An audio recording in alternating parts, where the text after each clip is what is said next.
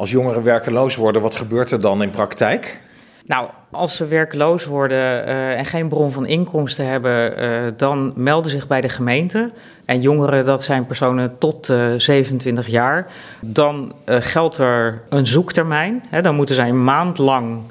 krijgen zij nog geen bijstand, maar moeten ze zelf voor hun inkomsten zorgen en zoeken naar een baan of naar werk. Dus zo van ga eerst maar eens kijken of je echt geen werk kan vinden. Precies. En wat wij nu hebben gedaan, is dat we deze zoektermijn uh, in de participatiewet buiten beschouwing hebben gelaten. Dat doen we eigenlijk in navolging van de gemeente Utrecht en de gemeente Arnhem. Uh, omdat we zien dat jongeren daardoor eigenlijk nu met de zoektermijn buiten beeld raken. Vaak zie je dat ze zelf niet goed hun leven dan op de rit kunnen krijgen. En door te zorgen dat nu uh, de zoektermijn wordt afgeschaft, hopen we jongeren eerder bij de gemeente in beeld te hebben en dan hen ook wel snel te helpen naar een opleiding of naar werk.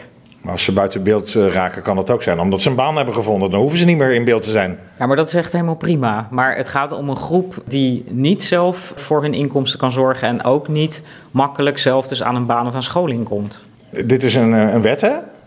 Ja, het is de participatiewet. Uh, daar komen sowieso veranderingen uh, in. We weten nog niet of de zoektermijn dan helemaal wordt afgeschaft.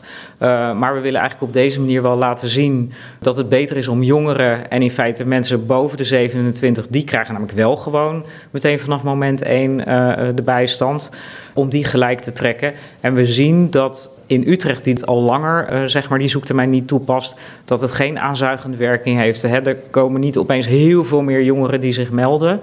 Maar uh, we zien daar wel uh, dat jongeren eigenlijk minder in de problemen komen. Uh, de ombudsman heeft vorig jaar in 2022 ook nog een rapport geschreven.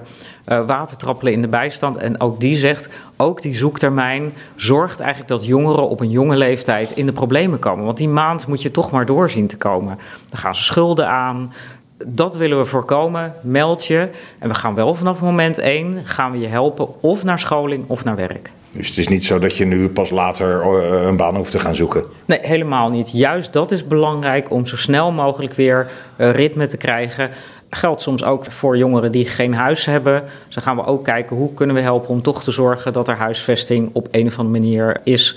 Zodat je ja, vroeg weer uh, je leven op de rit kunt hebben.